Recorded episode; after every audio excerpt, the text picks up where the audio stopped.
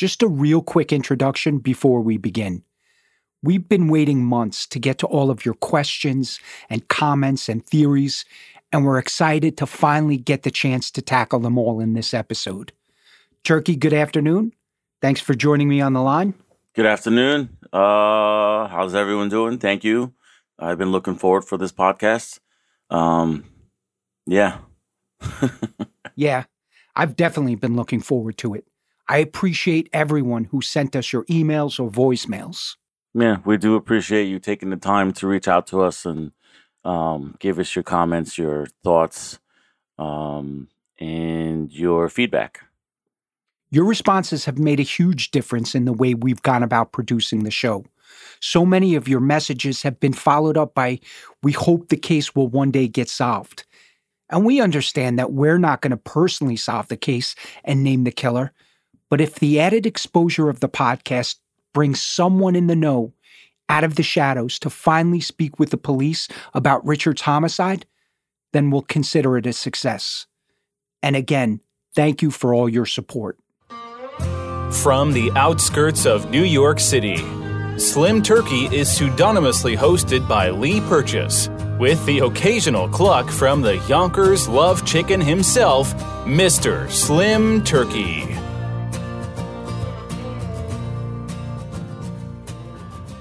One of the first messages we received was an incredibly detailed email that posed several questions relating to the show, our take on the homicide, and the investigation itself. I'm going to dive into it right away, so let's do this. He writes I heard about your podcast on missing Maura Murray and have listened to the whole thing straight through. You asked for some thoughts on the case, so I thought I would give you mine. I should say, first of all, that I am not in law enforcement, so this is all from a civilian's point of view. My biggest issue is with the question about whether the killer was really a law enforcement officer. I know that the police have a lot of information on this case that only they know, so maybe this statement is confirmed by other facts that have not been released. But if they aren't, then I just don't believe the killer was a cop. The whole thing just makes no sense. The evidence that he was a cop that is publicly released, at least, amounts to basically nothing. The guy claimed to be a cop, so what? Anyone can say that. Are police required to carry a badge when they are off duty? Do they normally do so? If you were off duty and found yourself in a situation where you had to exercise your authority to enforce the law, such as stopping a crime in progress, would you be required to show the person you arrested your badge? I have to assume the general public isn't required to accept someone's bare word that he is a cop if that person doesn't show a badge or some other proof. So I'm going to stop right there and address that first. As you can probably imagine, each department has its own rules and regulations as well as its own policies. While I can't speak for other agencies, I can explain my own department's policy. We're only required to carry our shield off duty when we're carrying our weapon as well. Otherwise, my department ID is fine. To answer your follow up question of whether I'm required to display my shield while taking police action, really depends on the nature of the crime that I would get involved in. Of course, if I have the time and distance to identify myself as a police officer, that's always preferable because there's less confusion and less chance of injury. But in a life or death situation, I hope I'm more concerned about preserving human life than producing my shield.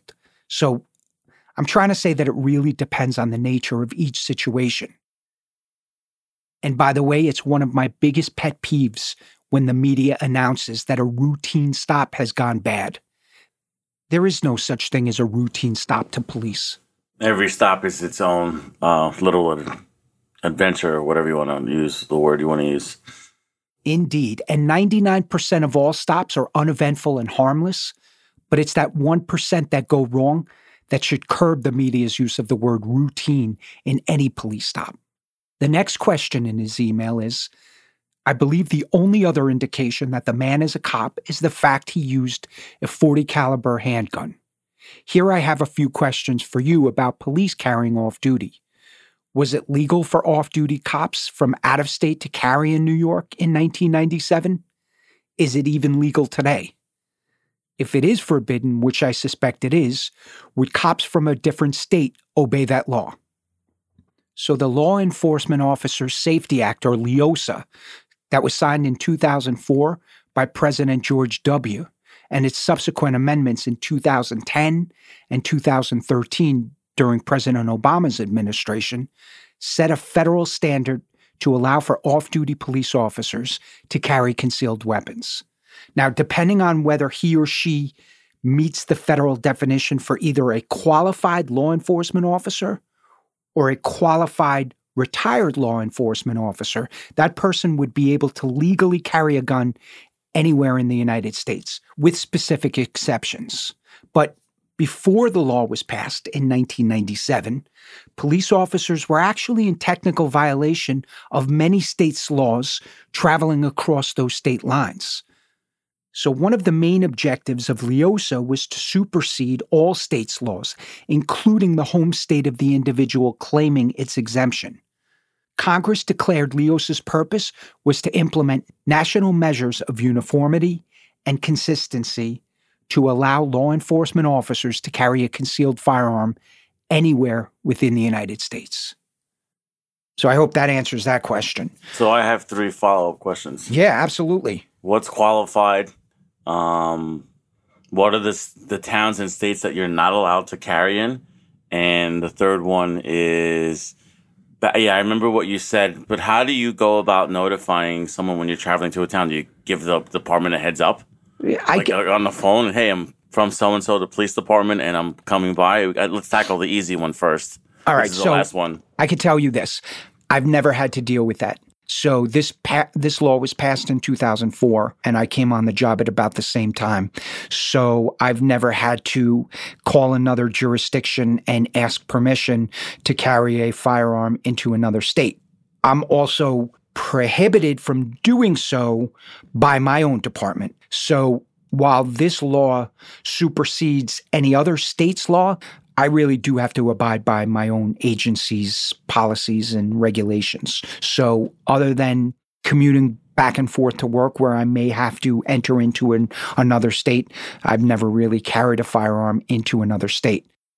Um, the qualifiers for either a current or retired law enforcement officer is exactly what you would think. They have to be in good standing. They have to be actually a law enforcement officer or peace officer who has been issued a firearm in their agency and be in good standing.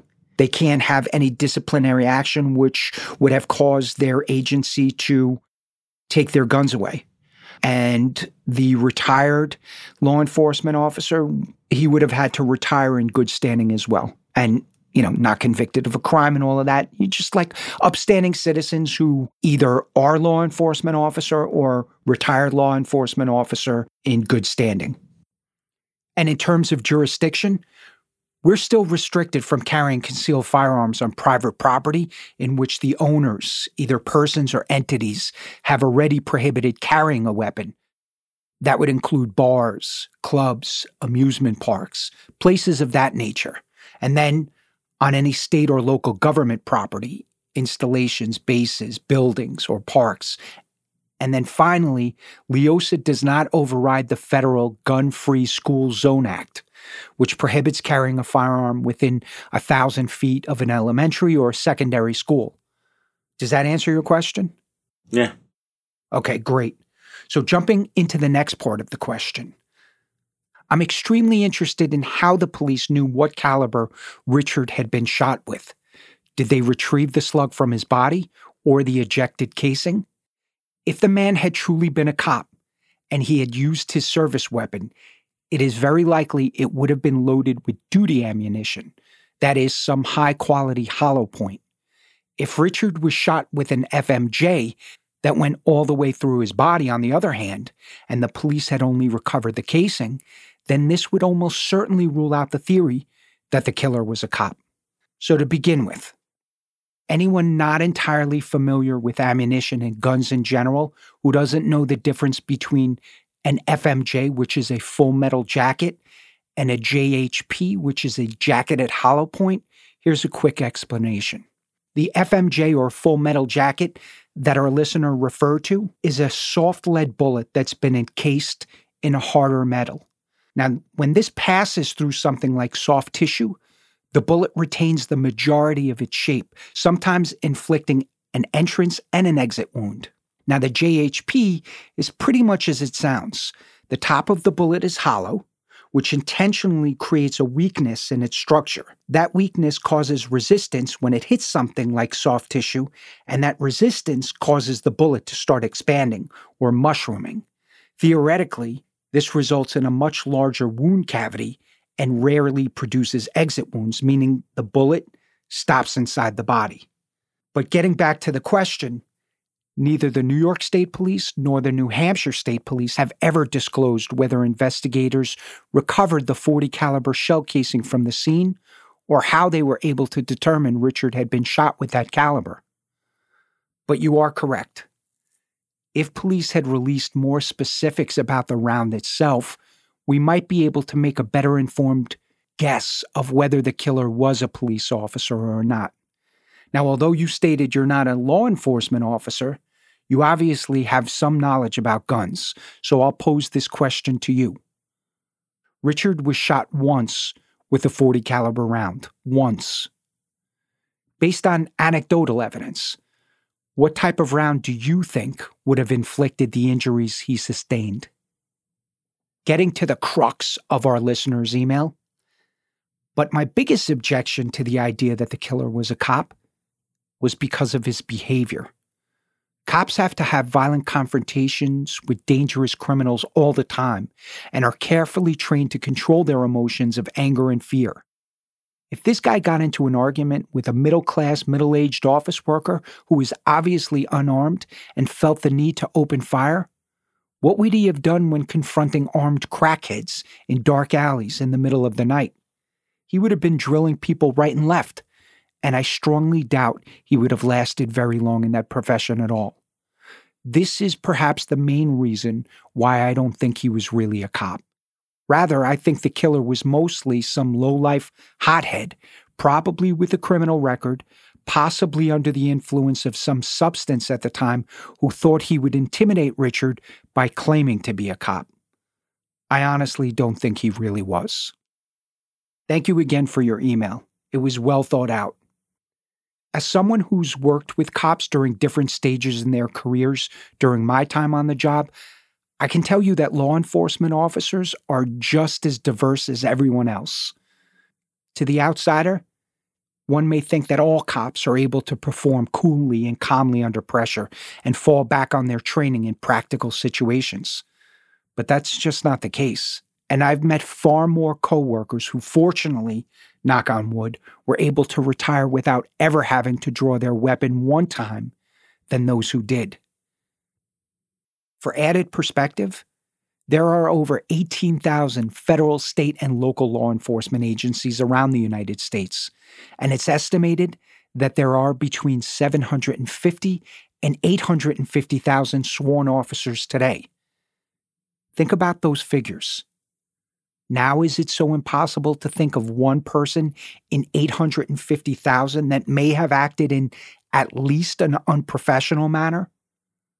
People are people. And unfortunately, people fuck up. And that's doctors and lawyers and teachers and cops and everyone else in between. Yeah, nothing's nothing's perfect. Plus, we discussed before that it is possible, in their own possibility, that regardless of who if he was a cop or wasn't, it was done by accident, right? So he might have accidentally discharged the weapon, and you know, it unfortunately led to Richard's death.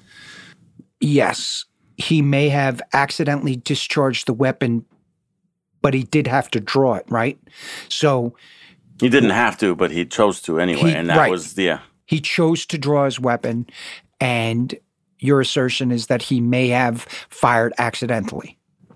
Well, it's just a theory, right? Because we don't know. Well, we really all we have is the the information available to us, and the fact that it was one round and not multiple, it means that it could be um, it could have been a mistake, right? Who knows? Absolutely. So our listener ends his email with, "As I've said, this is all from a layman's point of view." But hopefully, you can address some of these questions in your podcast. I really look forward to it. And I hope that I have answered some of your questions adequately, especially the last one, because you have to take into consideration the number of police officers in our country.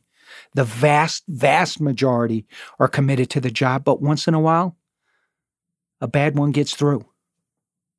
Our next question is a great one. Here it is. I know that you've said you're a police officer yourself, but why have you changed your name and failed to state where you work if you're really a cop? You could be masquerading as a cop, just like Richard's killer. You probably won't get to this question. Thanks. But he does say thanks. Polite. Yeah, at least he's polite. Hey, maybe. Uh, I'm not going to joke. No, yeah, I mean, this is a good one. He's he's joking about my profession. I'll allow it. I'm a cop, you idiot. I'm a cop, you idiot. Perfect. I'll answer real quickly. So, my department has very strict guidelines against disclosing my position for outside gain or using my position to gain access or special consideration for anything. And I respect that because it's smart policy. If you'll remember, I actually caught a bit of an attitude from the New York State Police when I revealed that I was a cop during our meeting and not before scheduling it. But I couldn't say that I was an officer from a certain jurisdiction to gain any favor from that agency. It's this. Just put it like in any scenario, right? You work for a company, but if you're doing it on your own time and not getting paid by them, then you know just because you're affiliated does not mean you represent their opinions, right? So this is something you're doing solely on your own of your own interest and volition. True, true, but I'll take a photo of myself in uniform and post it on Instagram and Twitter within the next couple of days. Don't even bother. Just keep keep it keep the uh, the uh, the anonymity. Junk turkey gobble. Anonymity. This that, and just he just has to go on our word, and if he doesn't like it, then tough tough shit. All right. So question number three, and this is actually a question slash theory posed by our next episode's guest, Dr. Shiloh from the LA Not So Confidential podcast. And she asks Is the real Mr. Slim Turkey one of the four men posing in our lineup, the Slim Turkey logo? Mr. Slim Turkey? I can neither con- confirm nor deny those accusations. so I I told Dr. Shiloh when we were talking about this that I really wish that we had the foresight to planning something like that. But neither one of us is that bright or witty. She actually thought that number five was the real Mr. Slim Turkey. The Dane the Dane Cook lookalike? Yeah, Dr. Shiloh thought you were the Dane Cook lookalike. You do realize there's a turkey there. Why can't I be actually the turkey?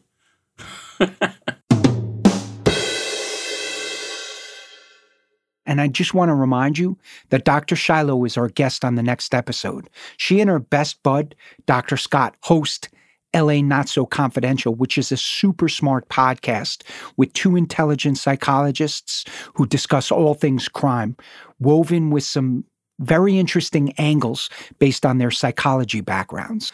Plus, Dr. Shiloh was formerly Officer Shiloh for, I believe she said, about 10 years. So that adds another perspective to her take on the topics they discuss. When we received this next question, I knew people were beginning to find the podcast because it was called in by a listener from West Virginia. And she asked if it was possible to learn whether New Hampshire police had any connections to Manchester, specifically if they had grown up, attended school, or had family in the area. Now, I had sent her a text in response to her question, but I'll give you the quick recap. It's not in the best interest of police departments to offer up the personal information of their officers. And police unions have fought very diligently for officers' right to privacy, and rightly so. No cop wants a knock on his or her door from someone they arrested for a heinous crime. And not so much because it puts us at risk, because that's part of our job, but because of the risk it would inevitably pose to our families. But I do like the reasoning of the question, and maybe someone from the Manchester area, an acquaintance, a friend, or even a relative will step up and speak with the police about something that they know. That's what the turkey and I were hoping for when we started the podcast. That's the hope. Turkey, this one is yours. It's an email asking if we've checked into a former McLean Middleton secretary who had left the firm at about the same time the prime suspect had been cleared by the New York State Police. The dairyman's wife. The dairyman makes another appearance. He keeps, uh, he keeps, he, uh, you keep pulling me back in. Yeah, I mean, we've mentioned her, but I believe uh, you have more information on uh, the secretary and her whereabouts. Yeah, so this all stemmed from the fact that when I was getting in touch with New York State police investigators or retired New York State police investigators who may have come in contact with the Aderson case, there was one retired investigator who told me about a secretary who had worked for McLean and the details that he provided were not entirely accurate, but it gave me a little piece of information to research even further. And basically, that there was a McLean Middleton secretary who had been fired for some work or some research that she was doing regarding the Aderson investigation in New York. It made a lot of sense that this could possibly have been a secretary who worked at McLean who enlisted the assistance of one of the attorneys to represent her husband, who may have been implicated in the homicide or at least was questioned by the New York State Police and the New Hampshire State Police as a real viable suspect in Richard's death. So, yeah. Yeah, we've looked into it.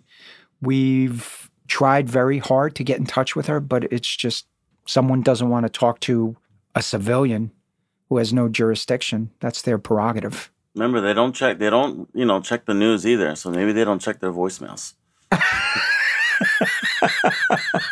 That's a good one. Or their email. Yeah, But why would they would have you? one of those email boxes that has like fourteen thousand emails.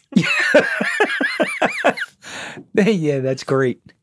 All right. So, our second to last question, and I'm saving our last question because we have gotten a ton, a ton of correspondence asking the same question. So, our second to last question is Have you ever looked into a retired law enforcement officer in the Manchester Police Department who was friendly with Sissy Taylor? When I heard your episode about Sissy, I was reminded of him. So, have we looked into this retired Leo from the Manchester Police Department? No, because I, I, at this point now, we don't, we can't confirm, or I'm not. I prefer not to go into conjecture if this person's talking about, because we can go into like a, a rabbit's hole. So, I thought it was very coincidental that I received this email. And one of the things that I really was hoping for this listener to give me was a name, which he or she never did. And maybe I could have reconciled that with another name of a person that I had been speaking to who was retired from the Manchester Police Department who had admitted to me that he was friendly with Sissy when I first began researching the Aderson case. But I was promised several times by this one individual that he would get back to me. It was just one excuse after the other. It was the summer and I'm going away to the beach. Apparently, it was a survivor beach where there was no electricity or phones or any sort of communication. But he was he was very adamant that he would get back to me in the fall. Never never received uh, another response from him. So it's just interesting. I always hoped that our listener who sent this original email would have given me a name, but never did. So, like you said, we can't, you know, guess about who this was or any connection that they had because they haven't given us a name. You know, we're stuck in that dead end. Yeah, if you want an answer, give us a name. Yeah, definitely. Give us a name. Write us back. I can definitely confirm to you if the person that I was thinking about is the person that you were thinking about. So, yeah, clues at slimturkey.com. All right, Turkey, and I'm going to let you tackle this one because I've been doing a lot of talking. This has been the overwhelmingly popular topic that we've received since we have elicited our listeners to get in touch. I'm going to read a couple of emails that we've received. One email. I'm assuming that you've looked into Corporal a Westchester County native turned New Hampshire cop. He was a complete psychopath that was allowed to operate with complete autonomy. I've included a couple of pics below and a link to a video showing his road rage death. He matches every piece of the profile you've shared. Another one is oh, here. I believe several people have sent you sketches and a photo of and the likeness is uncanny. If you ever need help with this case, I'm available most of the time. I would love to see you guys solve this. Let me just add this before I, I give you the mic. We hadn't received any information on before we spoke with Tim and Lance. And I think that when people started listening to it, there were just so many connections and so many coincidences between the Maura Murray case and the Richard Aderson case, at least to a lot of listeners, that they started to point the finger at this one cop. And they have asked us to look into this one police officer who unfortunately met his own death in 2007. The one thing that I do want to say, and I do want to tell our listeners, is that I have reached out to the Franconia police on several occasions. Phone, they never answer, they never pick up the phone. Email several times, and a right to know request. I have yet to hear back from them, but the second that I do, I will make that information available of whether or not the Franconia Police Department did employ 40 caliber handguns in 1997. And with that, Mr. Slim Turkey, you have the mic. So going into it, I was like, and it was like, eh. And then you pull up um, a Google search real quick, and Franconian is once you put in the Franconian one is the one that comes up, and you go through, and there's a couple of links about the incident that happened with him and the uh, that in the traffic stop, and it had, be, had been going on with uh, there's a feud between and had been ongoing. Um, but the more you read into it, you saw that was this kind of hard nosed cop that wanted to keep everyone on the level. And he was, you know, he was going to teach you a lesson every time you ran into him. Right. So if you go into any of the articles, you'll see that he ended up keeping up an old lady because uh, she was trying, because her registration was expired. So he kept her because she was just going home to make dinner for her husband. He kept her like stopped for two hours um, there's other random stories, but like you dived a little deeper and then you looked at the his uh, graveyard picture, and lo and behold, it has an astounding resemblance to the sketches that you have: receding hairline, glasses, mustache, kind of like frail, but not really. So when you go down this route, you're like, holy crap! There's like there's so many like pieces of the puzzle that fit with this one scenario. Problem is, he ended up getting shot to death. I am, I'd love for it to be him. And my question is, uh, you know, if he's already passed away, then why are the New York State Police not willing to just say that it was another, it was a deceased police officer? Or, well, I'm not. Listen, I'm not jumping. Yeah. I'm not jumping that gun. I'm just saying, you know, yeah. it's very possible that this one officer in February of 1997 was in Europe with his family, or this officer was on patrol that day in northern New Hampshire. We don't know. And it's very unlikely that we're going to get any sort of records about him. I'm assuming that the New York State Police checked him out. If they hadn't, maybe they'll check him out now. And if anybody has any definitive proof that he was in the area, let us know or let the New York State Police know. But right now, it's all conjecture. And I really, like I said, I really do appreciate that so many people are interested in this and people want to find the answer to what happened to Richard Aderson. it may be solved from someone who's listening and who knows a little information about this case that can help the New York State Police. Like if you remember what um, Derek Rose said in our interview, Derek Rose thinks that the only way that this case will ever be solved is if the killer comes forward. I'm a little more optimistic.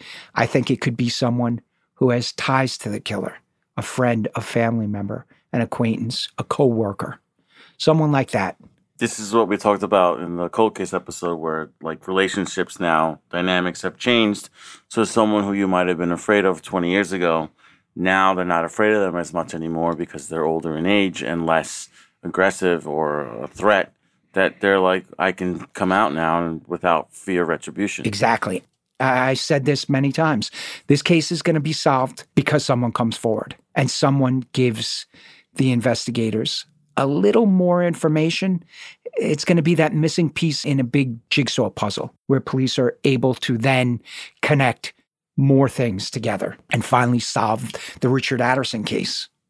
So, yeah, so I want to end this episode by saying this episode, this bonus episode, would never have been possible without the help of our listeners. And I also want to thank Tim and Lance for their support. Yes, we do appreciate it. We thank you for the calls and the emails and everything else you've done. Without you, there is no show. Yeah, absolutely. You, and hopefully, uh, uh, this case being solved as well. You, our listeners, make this all worthwhile. All right, Turkey. So thank you for taking time out of your busy schedule today. I know that you are about an hour and 12 minutes late for your date. Mm, I'm neither going to confirm nor deny that comment. I will see you later. And uh, to the fans, thank you again for this episode. I've enjoyed it very much, and I will cluck you on the other side. And there's an old friend of mine who knows exactly how he'll die. He says there's no